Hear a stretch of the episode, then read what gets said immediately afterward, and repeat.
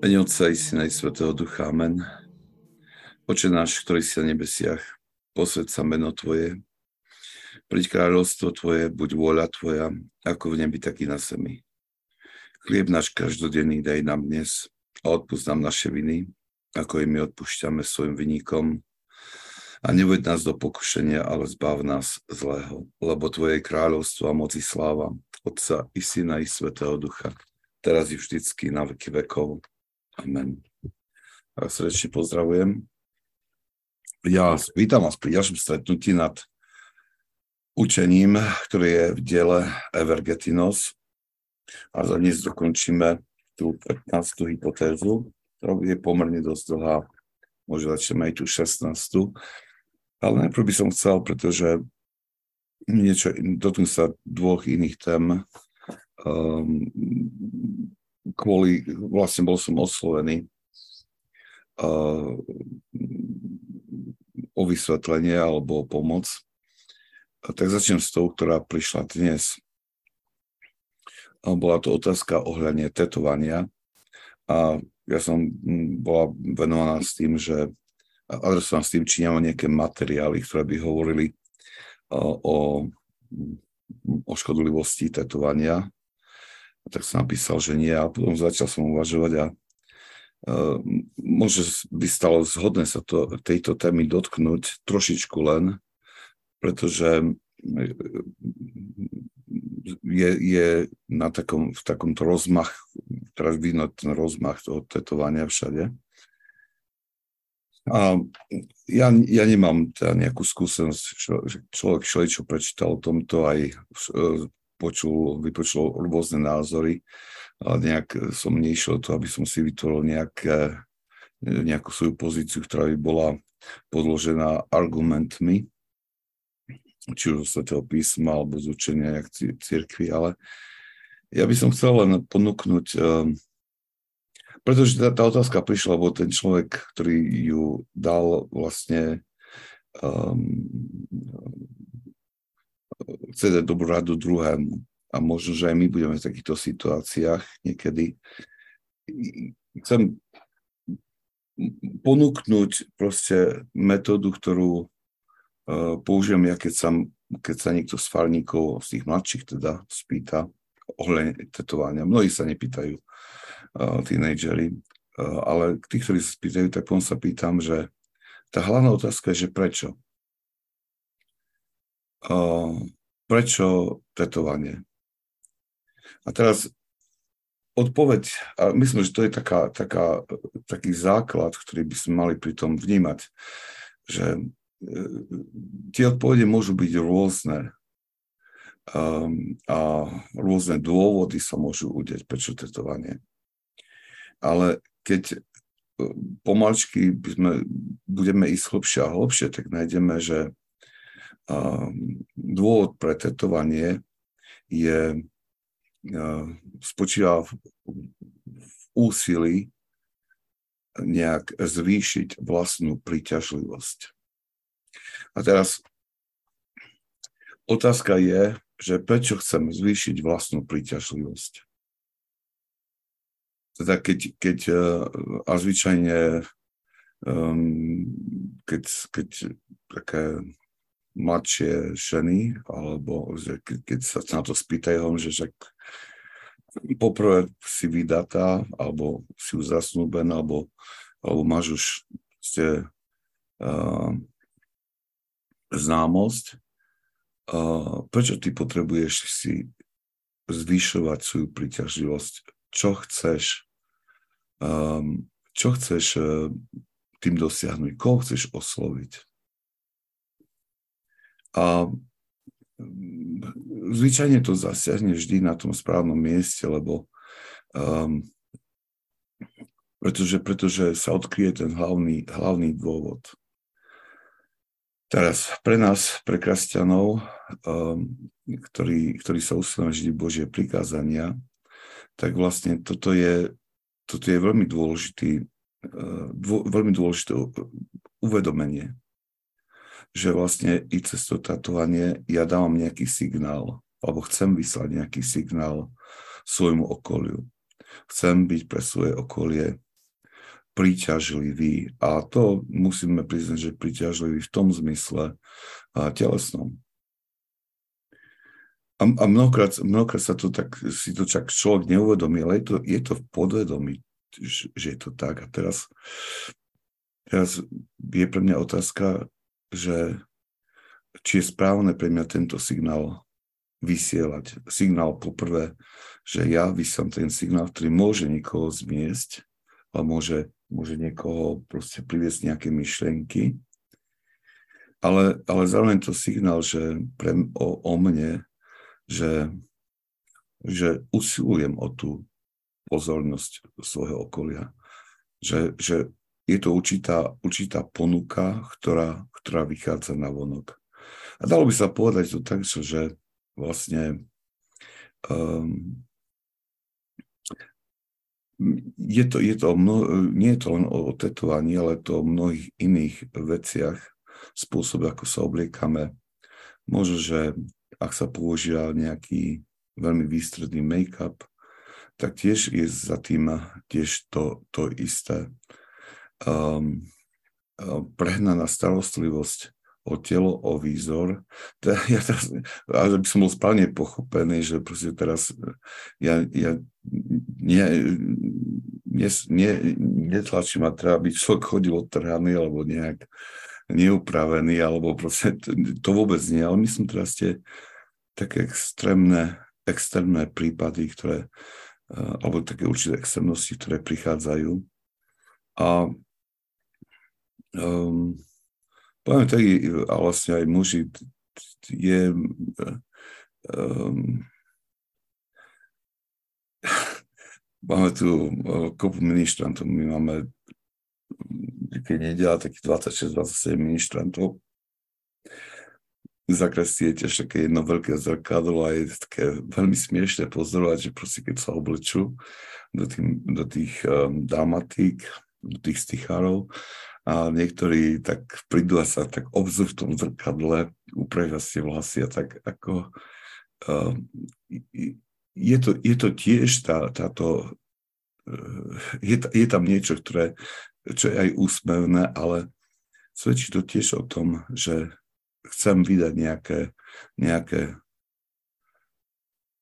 posolstvo o, smerom k ostatným ľuďom. Takže zvyčajne, keď sme prišli keď sme, pri tých rozhovoroch, keď sme vlastne došli k tomuto bodu a vlastne nie, nie tam iného vysvetlenia, nie tam iného dôvodu, uh, dôvodu, prečo tetovať. Hej jednom, prečo mať tetovanie. Um, v jednom prípade to bolo ako celkom z mojej strany, že OK, to je v poriadku, ale dôvodom bolo nie chťel pozornosť, ale bol tam nejaké prekrytie, nejaké jazvy alebo nejakej, nejaký pro, nejakom probléme na telo, tak na ruke teda, tak OK, bolo to decentné, takže tam sa dalo pochopiť, ale v každom inom prípade išlo to pritiahnutie pozornosti. A teraz otázka je, keď človek začne uvažovať na to, že prečo ja chcem pritiahnuť pozornosť? A zrazu, keď začne o tom uvažovať, tak sa veľmi rýchlo dôjde k tomu, že kde si v skrytosti v srdci uh, funguje alebo pôsobí uh, tá vášeň smilstva, ktorá ktorá nabada človeka alebo um, nutí ho nejak uh, alebo usilovať o pozornosť druhých, teda opačného pohľavia. Uh, lebo nie, nie iného dôvodu, ak nie je nejaký, proste v tom prípade jazvy, že to bolo také kozmetické, ale iného dôvodu pre to tetovanie nie je. Aspoň ja som to uh, nedokázal nejak pochopiť. Tak to bude prvé. To iba som nechcem, zaiste sú lepšie vysvetlenia, prečo nie je tetovanie, ale um, toto iba hovorím z také vlastnej skúsenosti, alebo z také pastoračnej skúsenosti, že keď sa niekto na mňa obrátil, že čo použijem, alebo ako, ako sa k tomu staviam, alebo uh, v čom spočíva tá moja rada. Uh, takže určite to nie je úplné, len som mal pocit, že som to len tak odbavil s tým, že nemám žiadne materiály, tak som chcel to napraviť, ten svoj zlý pocit vnútri, že som ne, sa nepokúsil viacej pomôcť. A druhá otázka, ktorá prišla, bola znovu ohľadne, sme sa minulý pondelok dotkli spovede alebo, a prišla otázka, že či podrobnejšie by som e, nevysvetlil, e, ako sa dobre vyspovedať. E, tak ja viem, že to je, je, to, je to vždy taká, ako každý má, myslím si, že s tým takú, takú určitú ťažko s povedaním, pretože uh, uh, vždy, vždy máme ten, a budeme mať ten pocit, že to nie je dokonalé. Keď sa človek postaví voči Bohu a, a uskutočne určité, určitý úkon zbožnosti, v tomto prípade význanie hriechov, um, keď stojíme voči dokonalosti, každé jedno naše úsilie bude vyznievať ako nedokonalé. Ale tam mali by sme mať veľmi veľkú dôveru Božie milosrdenstvo a ak my s dobrým úmyslom urobíme to, čo je v našich limitoch.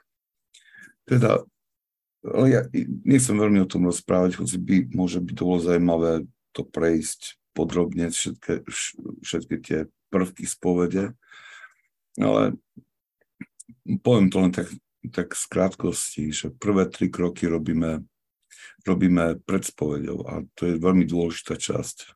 To je to rozhodnutie ísť na spoveď rozhodnutie, ako robil marnotratný syn, ktorý spoznal svoju biedu. To je dôležité, spoznať svoju biedu. A proste vstať, urobiť to rozhodnutie, vstanem a idem naspäť k otcovi. Druhý krok je spýtovanie svedomia, alebo príprava. A teraz, čo poviem tomuto otcovi? vnímam svoju biedu a teraz dám tej biede názov, pomenujem ten hriech, ktorý som spáchal, ktorý mal. A teraz to je to spýtovanie svedomia. A tretí krok, ktorý doma robím, alebo pred spovedou robím, je, že pozriem sa na to, čo, čo, ma, čo spôsobilo, že som odišiel od otca a pozriem sa na to takým spôsobom, e, že to vyvoláva bole srdca že sa mi tisnú oči do, do sa mi tisnú slzy do očí. Um, ma boli srdce, že toto ja som vykonal. A vlastne, keď tá bolesť srdca sa ozve a, prenik, a prenikne ma, tak z toho sa pomrodí to rozhodnutie. Už viac nechcem viacej hrešiť. Už chcem zostýbať s tebou. Teraz prichádza štvrtý krok, to je samotná spoveď, kde vyznám všetko. Um, boh vie, Boh vie všetky moje hriechy a preto mnohokrát sa hovorí, že prečo vyznať, keď Boh to vie. Už Boh to vie, ale my to potrebujeme vyznať. My to potrebujeme naformulovať. My potrebujeme uh, dať to na, a, a vlastne veľmi, veľmi radím všetkým, že Uh, napíšte si to, napíšte si riechy. Netra, je, je dôležité, aby ste to, čo sa odohralo vo vašom živote, aby ste tomu dali meno. Ak pomenujete hriech, oslabuje, oslabujete ho. Ono niekedy zostaneme pri tom, že cítime, že sa niečo zlého stalo a vyznáme to, vyznáme to v nejakom vo vykreslenej situácii, ale pritom ťažko je nám pomenovať, že a o aký hriech vlastne išlo a, a o aký hriech vlastne išlo a, a tým pádom nám náprava uniká. Ja musím v tej príprave identifikovať ten hriech a povedať si, tak to bolo klamstvo, to bolo ohováranie, to bolo osočovanie, to bolo proste mm, nestraženie myšlienok, odávanie sa myšlienok voči ktorým, e, voči ktorým prikázaniam. Um, a, a keď si to takto napíšem, tak potom tá sveta spoveď zvyčajne trvá veľmi krátko. Do zvyčajne minúta, dve, tri, keď ja to všetko prečítam, to, čo som si napísal, lebo ja už som to pomenoval. A vlastne tam už potom zostáva E, priestor na to, aby, zo strany kniaza, ak je to potrebné. Ak je to potrebné, aby zaznelo poučenie, alebo aby sa dala medicína. To znamená, to, čo sa hovorí na Slovensku, že pokuta za dočinenie, tak vlastne vo východnej cirkvi to veľmi sa nepoužíva. Tam hovorí, že ten kniaz dáva liek, že čo má ten človek robiť, aby sa uzdravil z tohto, z tohto hriechu. Takže tam, a ak je, je cítiť toho, že tam je nejaký duchovný problém, tak ten kniaz dá, dá i to pozbudenie alebo poučenie, ktoré je potrebné, plus tento riek. A vlastne po spovedi vlastne nasleduje čas pokáňa, kedy ja idem a, a z celej sily sa snažím varovať hriechu, z celej sily napl- alebo naplňam tie lieky, ktoré mi boli dané a bojujem, bojujem, zvádzam ten duchovný zápas so sebou. Teraz musíme si aj tiež uvedomiť to, že my môžeme urobiť to svoje vyznanie, uh, vyznanie hriechov, uh, len na základe toho, čo v sebe máme. Ak ja neštudujem, ak sa neusúlim spoznať Božie prikázania, ak nečítam pravidel Evangelium, ak sa nepokúšam spoznať, čo vlastne nám mi Kristus hovorí, čo vlastne odo mňa chce, tak môžem zostať na úrovni dieťaťa, ktorý je, ktoré absolvoval prvé sveté príjmanie a do konca života sa budem spovedať, že proste som neposlúchal matku, hej, alebo ja neviem čo, nejaké detské, detské hriechy. Že vlastne tá naša spoveď sa bude meniť a zdokonalovať, aj to význanie sa bude meniť podľa toho, um, podľa toho, ako budeme duchovne rásť. Že, že, že to bude, je tam, je tam dobrý paradox v tom, že tí, ktorí prichádzajú na spoveď raz do roka, zvyčajne majú pár hriechov. Tí, čo prichádzajú každý týždeň, tí, maj, tí majú hriechov na dve stránky napísané. E, takže asi to v krátkosti by som povedal, ale jedna, jedna, jedna vec, čo, čo chcem zdôrazniť, že ono nie je až tak dôležité, viete, nejak spoznávať tú techniku. E, je vedieť, čo je dôležité, je robiť, spovedať sa tým, že tým človek, človek e, s úprimným srdcom sa, sa snaží svoje, vyznať svoje hriechy a dá sa viesť tým duchovným otcom. A usiluje sa niečo nadobudnúť, má tú túžbu uh, raz v duchovnom poznaní, uh, to, čo robíme napríklad teraz, že, že usilujeme sa spoznať, ako žiť vieru, tak my budeme pomaličky, pomaličky budeme rásť a tá spoveď bude, bude stále a stále uh, dokonalejšou. Teraz vidím, že tu niečo prišlo. Otec Miroslav dá citát z Leviticus. Aj tak toto je. Ohľadne tetovania. A v čete a Barbara Lamerová dáva nejaké linky pre um, a hovorí to v polštine, kde sa to hovorí o, o svetej spovedi. No, zajistie všetko. Vďaka za, za tieto odkazy. Dobre, ale poďme, aby sme tak naspäť legitímnosť, lebo aby som neprehovoril. Ale to som tak cítil, že za, potrebujem dotknúť tých dvoch tém. Um, dobre, tak sme stále ešte v tej 15. hypotéze a dnes pôjdeme na príbehy, ktoré sú, ktoré sú vybrané z Gerontinkona, to znamená tých zbierok príbehov a výrokov púštnych otcov. Prvý dnešný znie takto. Jeden z otcov povedal o Abovi Pojmenovi a jeho bratoch, že ich matka ich chcela vidieť, ale nemohla. Jednoho dňa však, keď, zbadala odchádza, keď ich zbadala odchádzať do chrámu, išla im naproti.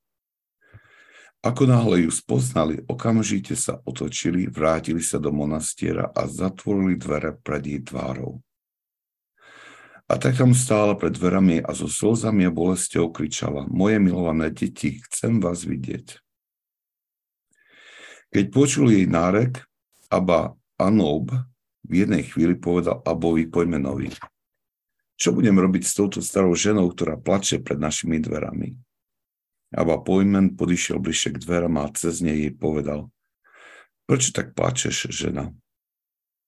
Ako náhle počula hlas svojho dieťaťa, začala plakať ešte viac a povedala. Moje dieťa, chcem vás vidieť. Azda by vám ublížilo, keby som vás videla. Nie som azda vaša matka, či som vás nekojila. Som stará a šedivá. Maj zľutovanie nad mojou starobou a nechaj, aby som vás videla, hoci len na malú chvíľku. Aby sa tak uhasil ten plameň túžby, ktorý vo mne teraz ešte viac horí, keď som počula tvoj hlas. Aba pojmen sa jej spýtal, chceš, chceš nás vidieť teraz alebo v budúcom veku? Ak vás neuvidím teraz, odpovedala matka, uvidím vás v budúcom svete. Ak sa prinútiš a neuvidíš nás tu, potom celkom určite nás uvidíš v druhom svete. Ako náhle počula tieto slova, hneď odišla s radosťou a povedala, ak vás budem väčšine vidieť tam, tak potom vás nechcem vidieť tu. Znovu ďalší príbeh, ktorý len ťažko sa nám prijíma, pretože cítime bolesť matky, ktorá nebola schopná vidieť svojich, svojich synov, ktorí sa stali mníchmi. A myslím, že rovnaká bolesť bola aj na strane mníchov, pretože uh, i oni museli zápasiť s tou istou túžbou um, vidieť matku. A dôvodom pre toto takéto radikálne odlúčenie, e, tým dôvodom je rozhodnutie pre nasledovanie Krista.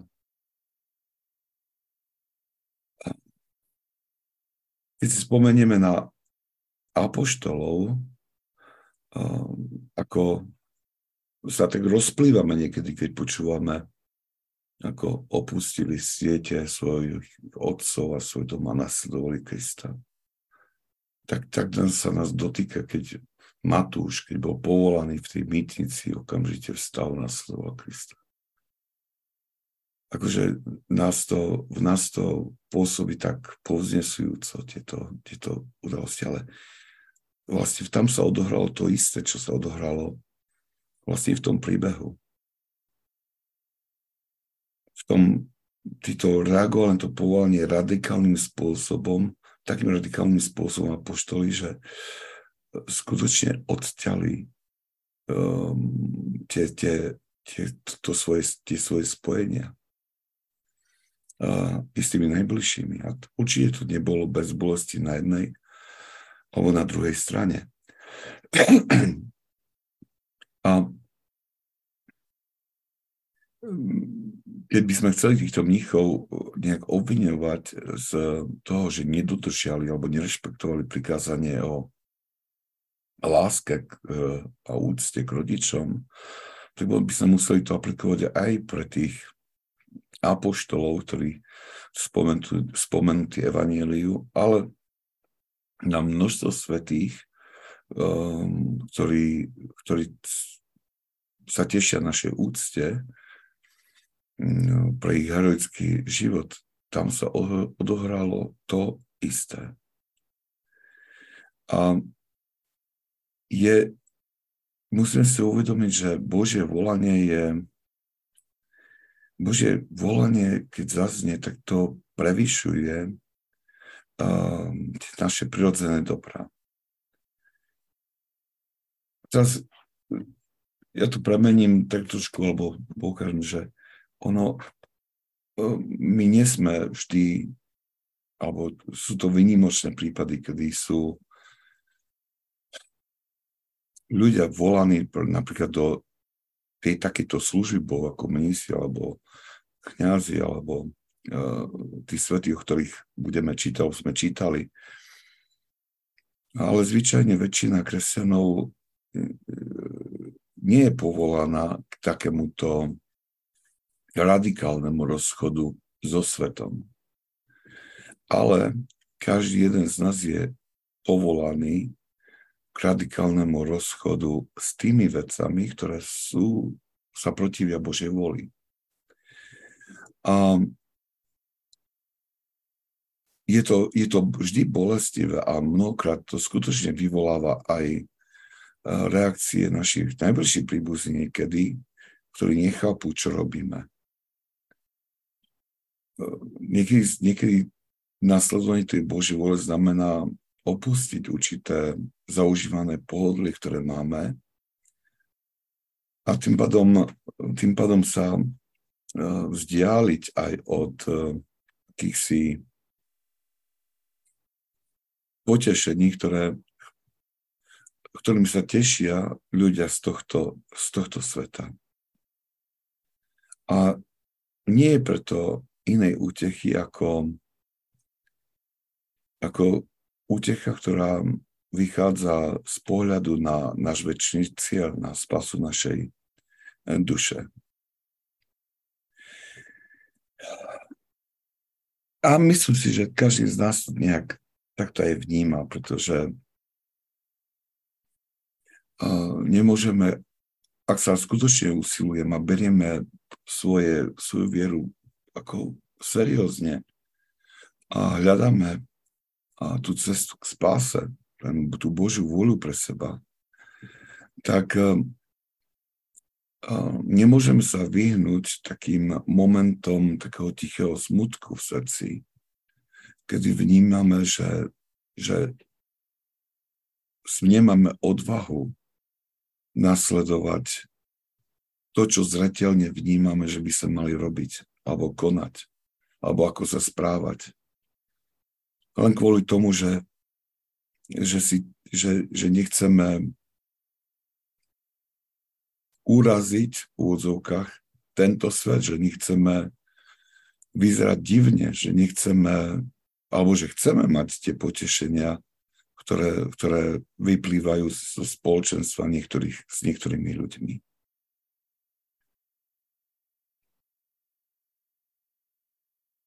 Keď si spomeniť, keď sme začínali s týmto Briančaním novom, tej prvej kapitole, tak on tam rozprával o nasledovaní Krista. Celá tá kapitola je o nasledovaní Krista, tá prvá. A ono stojí sa k nej stále a stále vrácať, pretože ak jeho slovám, pretože on načrtáva, čo to znamená nasledovať Krista. A, a nie, je to, nie je to ľahké. A tam v jednej časti myslím, že to je kapitola to píše prvej, že on hovorí, že ten, ktorý sa rozhodne kráčať za Kristom, tak je, sa podobá Putinkovi, ktorý uh, i smeruje do slávneho a veľkého alebo hlavného mesta a hovorí, že tým, že, že k nemu kráča, tak kráča najľahko. Ehm, kráča tak, aby, aby teda nie je zviazaný s mnohými vecmi, ktoré by ho by mu bránil, bránil v kráčaní. A už aj keď sa niekde zastaví na nocľak, tak proste na druhý deň sa vydáva na cestu a zabúda, kde strávil noc. Pretože neustále má pred očami to slavné mesto, ten cieľ svojho života, kde chce ísť. A preto len na čo, na čo dáva pozor len, aby sa nezradil po ceste, aby sa vyhol zlodejom alebo sa vyhol nejakým nástrahám, aby dobre plánuje túto cestu. Len, len aby sa tam čím skôr dostal. A keď myslím, že viac o tom rozprávať, teraz si, teraz si nespomeniem, presne, alebo nechcem to hľadať knihe, ale uh, myslím, že to je taká trefná, trefná charakteristika nášho kresťanského života. Že sme na ceste k tomu hlavnému mestu, slavnému mestu, tomu nebeskému Jeruzalému, väčšnému životu.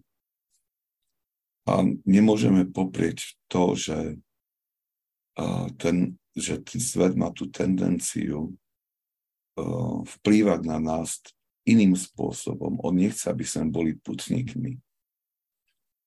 tie, tie vplyvy zo sveta, alebo zo spoločnosti, alebo od druhých, uh, smerujú k tomu, aby sme sa usadili v tomto svete. Aby som prestal putovať, usadil sa a mal čo najpohodlnejší život tam, kde som a nie, aby som ani nepomyslel na to, že treba mi, mi kráčať. Aby som si užil to miesto, na ktorom sa nachádzam. Tie, tie vplyvy sveta a tých vášní, ktoré sú vo vnútri. Lebo svet to nie je len to, čo prichádza zvonku ako impuls v moje srdca, ale svet je aj, svet od seba považujú, keď hovoria o svete, tak pod tým myslia aj všetky tie moje vnútorné vášne, riešne, ktoré sa dožadujú svojho naplnenia alebo naplnenia svojich túžob. Takže tento dvojaký svet vonkajší a vnútorný nechce, aby som putoval. Lebo, lebo putovanie znamená, že mnohé tie túžby uh, tohto sveta nebudú naplnené.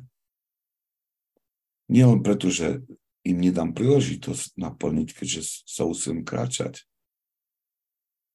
Ale aj kvôli tomu, že aby som kráčal, tak musím mať na mysli stále ten svoj cieľ kráčania. A tým pádom veľmi rýchlo identifikujem každé, každú inú ponuku, ktorá ma chce odviesť od tohto môjho cieľa.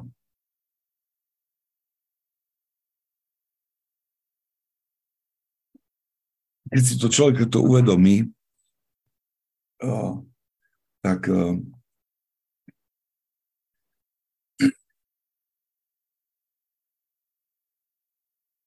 je to už veľa mesiacov dozadu, keď sme mali tu na farnosti to podobné formačné stretnutie, na, jedno, na jednom formačnom stretnutí, tak jeden pán tam povedal, že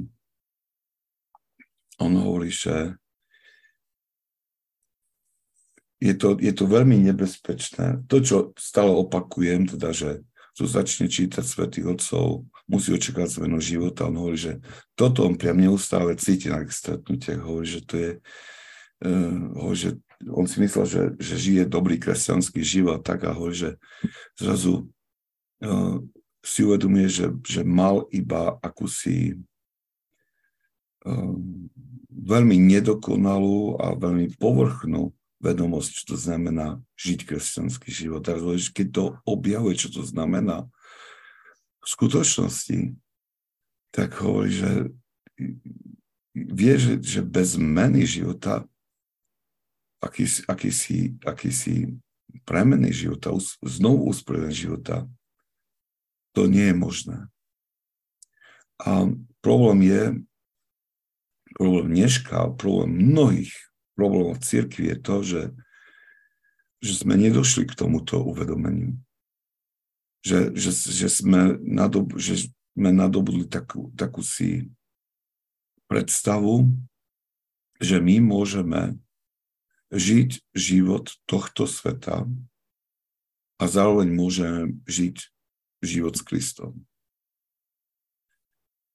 A to, to, to bol to nie je tak, že, že my sme sa takto zle rozhodli. Jednoducho um, to, ako sme rastli v tom prostredí, alebo rastli v církvi, alebo rastli, ako sme boli formovaní, to nebadanie toto v nás vyvolávalo alebo formovalo uh, spôsob nášho vnímania, čo je to kresťanský život, život s Kristom, aj spôsob, ako, ako žije. Keď vzduch niekto, uh, niekto vidí okolo seba ľudí, ktorí sa hlasia ku kresťansku a oprázujú, že veria v Krista a správajú sa určitým spôsobom, tak ten človek začne napodobňovať ten spôsob, pretože však takto žijú kresťania, takto nerobili by to, ak ale v skutočnosti my musíme si byť vedomi, že každý jeden z nás je, je ako si zasiahnutý hriechom, poznačený hriechom, vášňami a že my sa nemáme nejak učiť od, poviem to takto, od môjho suseda, ako žiť kresťanský život, ale my sa máme učiť od tých, ktorí už do neba prišli, ktorí už dosiahli to cieľ. pretože tak vtedy máme istotu, že to je tá, ten človek nám môže ukázať správnu cestu, ktorý to zažil. Že máme sa obracať k svetým a, a pozerať sa na nich, ako oni pochopili evanílium. Ako oni uskutočňovali tie evanílové prikázania.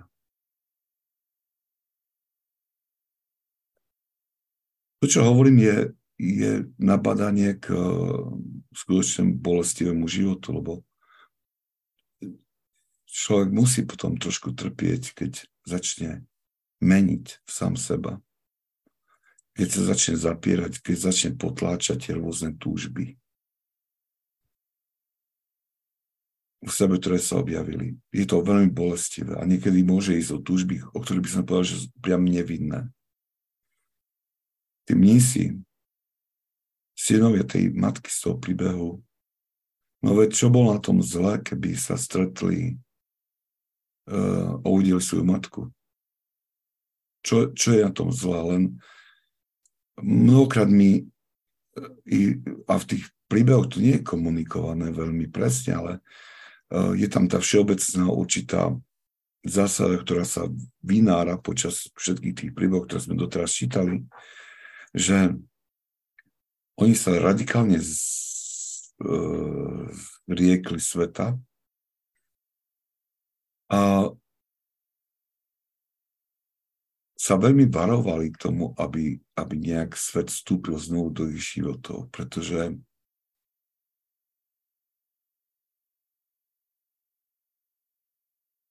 tom svete oni zakúsili, pokiaľ nestúpili do mastera, zakúsili zápasy vášni. A ono, stretnutie s ich matkou, to neznamenalo len to, že teraz sa oni potešia, že z toho, že sa navzájom vidia, ale oni si dobre uvedomovali, že to stretnutie by mohlo vyvolať veľké množstvo spomienok, ktoré by, ktoré by ktoré potlačili už v svojom živote, a spomienok na ich život vo, v, vo svete. A my nevieme, s akými vášňami zápasili. Nevieme, aký tvrdý boj museli nejak už vybojovať predtým e, počas svojho nízkeho života.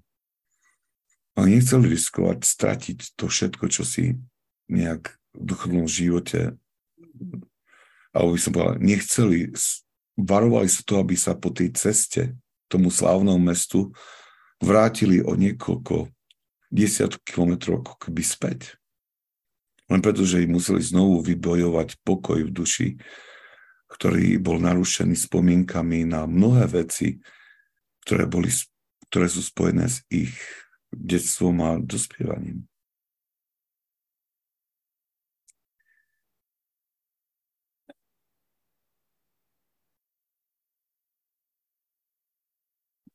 Tak neviem, či sa mi, či sa mi podarilo ich obhájiť, týchto mníchov, dobre alebo nie ale um, musím sa priznať, že keď som nad tým uvažoval robil prípravy nad tým príbehmi, tak som veľmi veľa musel nejak vo vnútri zapasiť, aby som, aby som ehm, to aj vnútorne prijal tie, to posolstvo, ktoré z toho, alebo poučenie, ktoré z toho vychádza, ale kresťanstvo nie je inej cesty. To nevezme svoj kríž a nenasleduje ma, nie ma hoden.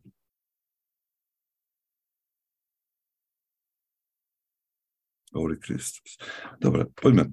Posledný príbeh v 15. hypotéze. To sa rozhovorila, musím strážiť trošku aj čas je od svätého Gregora Dialogosa, teda svätého Gregora Veľkého, pápeža. Um, a znie takto. Mních z monastiera svätého Benedikta bol posadnutý démonom zanedbávania. Nakoľko dovolil myšlienkam slobodu a nemal žiadny záujem o nasledovanie prísneho mnízkeho pravidla.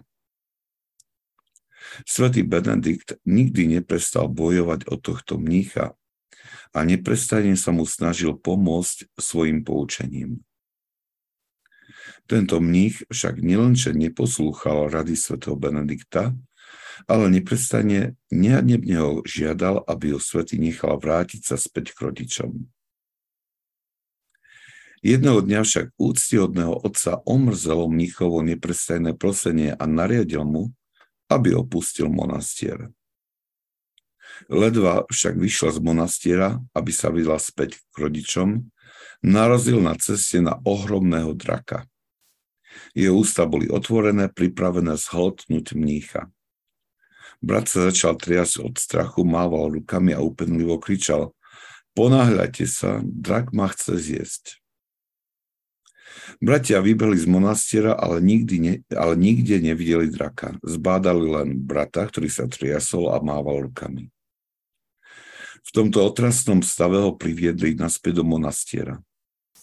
Ako náhle sa zotavil z úľaku, slúbil, že už nikdy neopustí monastier z vlastnej vôle až do svojej smrti. Svoj sľub dodržal až do konca a posilnený modlitbami svätých otcov už nikdy neuvidel hrozného draka, pred ktorým raz stál. Ten, ten to je ešte, ako je Michal, že už len to, že počuli matku tak zblízka, už to muselo byť rušivé, nie? No samozrejme, že bolo. Samozrejme, že bolo a e, tých príbehov, ktoré sme predtým čítali, alebo ktoré ešte prídu, e, vnímam mi to, že, že mnohokrát e, tí, ktorí boli takto chceli, ktorí, ma, ktorí sa dopočuli, že ich matka alebo príbuzní chcú navštíviť, tak iba pod, pod inom nechali odkaz. Hej, išlo to, že boli veľmi opatrní, len títo si už nemohli pomôcť, lebo ich, ich vystiel, ako idú do chrámu a nasledovali ich a buchali na monastier, na dvere monastiera, takže tam oni už veľkú, veľmi veľkú šancu inak nemali. Dobre, ale poďme k tomuto príbehu, tento poslednému, taký trošku rozprávkový, by sa ho povedal, ale nie je ojedinelý v literatúre. Ale líši sa od, líši sa od ostatných. Posledné príbehy boli tie predchádzajúce, bolo ako myslí skôr zápasili o udržanie si toho pokoja a odputanosti od sveta. Tu máme mnícha, ktorý, ako hovorí svätý Gregor Veľký, že bol posadnutý démonom zanedbávania, nakoľko dovolí myšlienkam slobodu a, a zanedbával prísne nízke, prísne nízke pravidlo. A je to zaujímavé, čo on rozpráva, že hovorí o mnichovi, ktorý síce opustil svet, vstúpil do monastiera, však už toto je veľká vec, ale jeho srdce nehorelo uh, uh, plne uh, pre pána a pre živočnosti. Um, dal by sa povedať, že vykročil cestu spasy na tú cestu toho veľkého salného mesta, ale nemal záujem nejak silno pokračovať v svojej puti. Um, hovorí, že je to, že to spôsobil démon zanedbávania. Um, to znamená, že démon, ktorý, ktorý um, spôsoboval, uh, pardon, ktorý spôsoboval um, akúsi túžbu po pohodlnejšom živote v tom monastieri. Um, už, len, už len toto vytvára priestor duši na to, aby, aby človek, aby, to sú ako keby otvorené dvere, cez ktoré uh, vstupujú um, alebo začínajú pôsobiť mnohé iné, iné vášne. Um,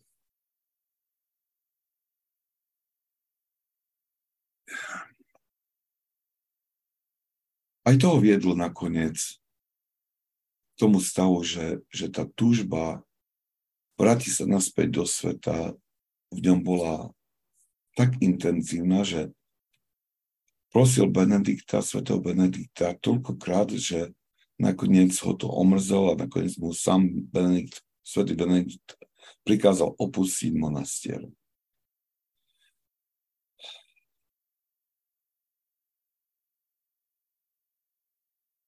A, a niekedy, je, niekedy aj je to, by som bola tak v našich životoch, že, že je v nás túžba teda žiť náš život nejak pohodlnejšie, lepšie, radosnejšie. Um, musím, sa povedať, musím povedať, že veľmi často človek ako sa stretávam s ľuďmi, ktorí trpia určitou takou závisťou. Oni to že to závisť, ale oni skôr si to berú tak, že, že prečo nemôžem mať taký život ako, ako ten môj priateľ, tí známy alebo príbuzný. Prečo ja mám taký ťažký život a oni majú taký ľahký život. A, uh, oni to nehovoria, že im závidia, ale skôr ako keby je to taká seb, vyjadrujú sebaľutosť nad vlastným životom a, a nedokážu pochopiť, prečo uh, prečo, prečo oni nie sú tak požehnaní ako tí ostatní. A nie je za tým nič iné, iba tá túžba opustiť to miesto, kde nás Boh dal. Um, a ja to poviem tak, pretože predsa len z toho kniazského života alebo spoločenstva tak človek to tak vníma intenzívnejšie, alebo, môže, alebo môžem použiť viacej z tohto prostredia príklady. Párkrát sa mi stalo to, že keď bol kniaz preložený, tak ako sa hovorí, že nedokázal sa tý, s tým zmieriť. Hej, že ja sa pýtal, že prečo ja práve musím dostať takú farnosť, ako som dostal ja, keď ostatní majú o lepšie farnosti a lepších ľudí a neviem čo. Ehm, tá, a, je, a dalo by sa, že ak, ak to neprekoná takýto kniaz v sebe, nikdy nebude šťastný v tej farnosti a nikdy tam ani nič neurobí. Pokiaľ tú farnosť nepríjme. A teraz hovorím aj z vlastnej skúsenosti, pretože tiež tu na Barbertone už to moja, myslím, že piaté miesto. Viem, že po prvo, ten pocit pri prvom a druhom stiahovaní bol veľmi intenzívny, že človek sa pýtal prečo a ono to trvá nejaký čas, myslím, že ehm, také dva týždne, ako v mojom prípade, dokiaľ čo, človek to v sebe spracoval. Um, a, a, a rozhodol sa uh, žiť tam, kde, kde žije, kde bol poslaný. A ignorovať všetky tieto, tieto túžby, ktoré sú. Ale ak človek tomuto démon, ak, ak človek tomu týmto pocitom, ktoré boli, alebo tým hnutiam, ktoré, ktoré sú vnútri, tá nespokojnosť, ako mal aj ten z toho, z toho príbehu, ak, ak to nespozná a nezabuje voči tomuto. A nerozhodne sa zápasiť tam, kde je daný, kde, kde ho priviedla Božia vôľa,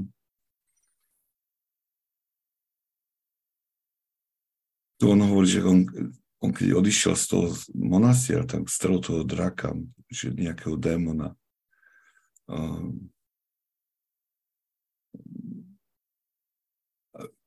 Z toho, s tým, že to ostatní mnísi nevideli, tak išlo určitú víziu, ktorú on takto vykreslil, vymenoval, že videl draka.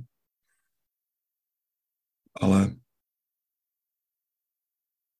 ak, ak sa niečo podobné odohraje v nás, tak im veľmi často i my stretneme draka, ktorý nás chce zjesť. Myslím, že ide o prepuknutie nejakej vášne do takej miery, že nám to vážne poškodí alebo spôsobí zranenia, môže naštrbenie vzťahov um, alebo vykonanie takých zlých rozhodnutí, ktoré stiahnu na život kde si dole. To je ten drak, ktorý, ktorý nás sa pokúša zjesť. Ten mních mal šťastie to, že keď začal kričať o pomoc, tak mal tam spoločenstvo tých mníchov, bratov, ktorí o neho dbali, ktoré, ktorí boli z toho nešťastní, že odchádza, ktorí vnímali jeho stav a modlili sa za neho ako mnízke spoločenstvo. A myslím, že toto ho zachránilo a umožnil mu návrat naspäť. To je taká ďalšia vec, či, či my máme uh, okolo seba ľudí, ktorí, alebo máme, či sme v takom spoločenstve, ktoré chce raz, ktoré, ktoré uh, sa snaží o to, aby sme boli v tom dobrom prostredí, ktoré slúži na um, slúži ako pomoc pre duchovný rast na tú cestu k väčšnosti. Či máme takých priateľov, ktorých skutočne zaujíma to, kde smerujeme, či smerujeme k väčšnému životu alebo nie. Vlastne pravda je to, že a čo sú to za priatelia, ak im nezáleží na našej spase. To nie sú žiadni priatelia. Bez menej, prečo, prečo, by sme, prečo by sme ich mali mať po tom živote? To, ako, keď človek začína tým uvažovať, veľmi veľa takých dôsledkov pre život z toho môže, alebo takých nejakých momentov alebo, alebo neviem, ako to povedať, že môže nájsť veľa impulzov pre zmenu vo svojom živote. Taký ako Šafrán tu niekto píše, myslím, a myslím teda na tých priateľov. To, to áno, to áno, ale mm, jeden takýto stačí. Ale na druhej strane Um, preto máme farnosti, teda tie, tie farské spoločenstva. Že však ja viem, že to je niekedy aj tak trošku formalizmu tam, ale to by mala byť tá naša, naša túžba premeniť naše farské spoločenstva skutočne na miesto, kde sa môžeme stretnúť, kde bude mať týchto priateľov, ktorí sa starajú o, moju, o našu spásu, ktorí, ktorí nás pozbudzujú na ceste, alebo kde sa vzájomne pozbudzujeme na ceste k, k väčšnému životu. A myslím, že toto by malo byť také úsilie budovať a tieto farské spoločenstva takýmto, takýmto spôsobom. Teda nevydeľovať sa, ako že, alebo, alebo sú všaké skupiny, sa robia, ktoré potom nie viacej škody než užitku, ale ako pomaličky premieňať to farské spoločenstvo na spoločenstvo, kde bude samý šafrán. alebo um, kde bude taká pomoc. Ja viem, že to je taká, znie to ako utopia, nikto nebude perfektné, ale pokiaľ sa o to nebudeme snažiť, tak nič nestane. Dobre, máme, už máme ešte zostáva 5 minút, tak už tú ďalšiu hypotézu 16 nezačneme dnes, na, na budúce. E, teda chce ešte niekto niečo, alebo niečo spýta, alebo nejak zareagovať. Ďakujem za všetky tie, tie komenty, ktoré prišli cez chat. Dúfam, že to bude doplneniu tému, takže veľká vďaka za vašu reakciu. Okay. Tak keď nemá nikto nič, tak by sme tu na to ukončili. Príjmite požehnanie. Požehnanie pánov, nech je na vás jeho milosť a lásku, teraz i vždycky na veky vekov. Amen. Svetý pojmen, svetý Benedikt, proste Boha za nás riešných. Amen.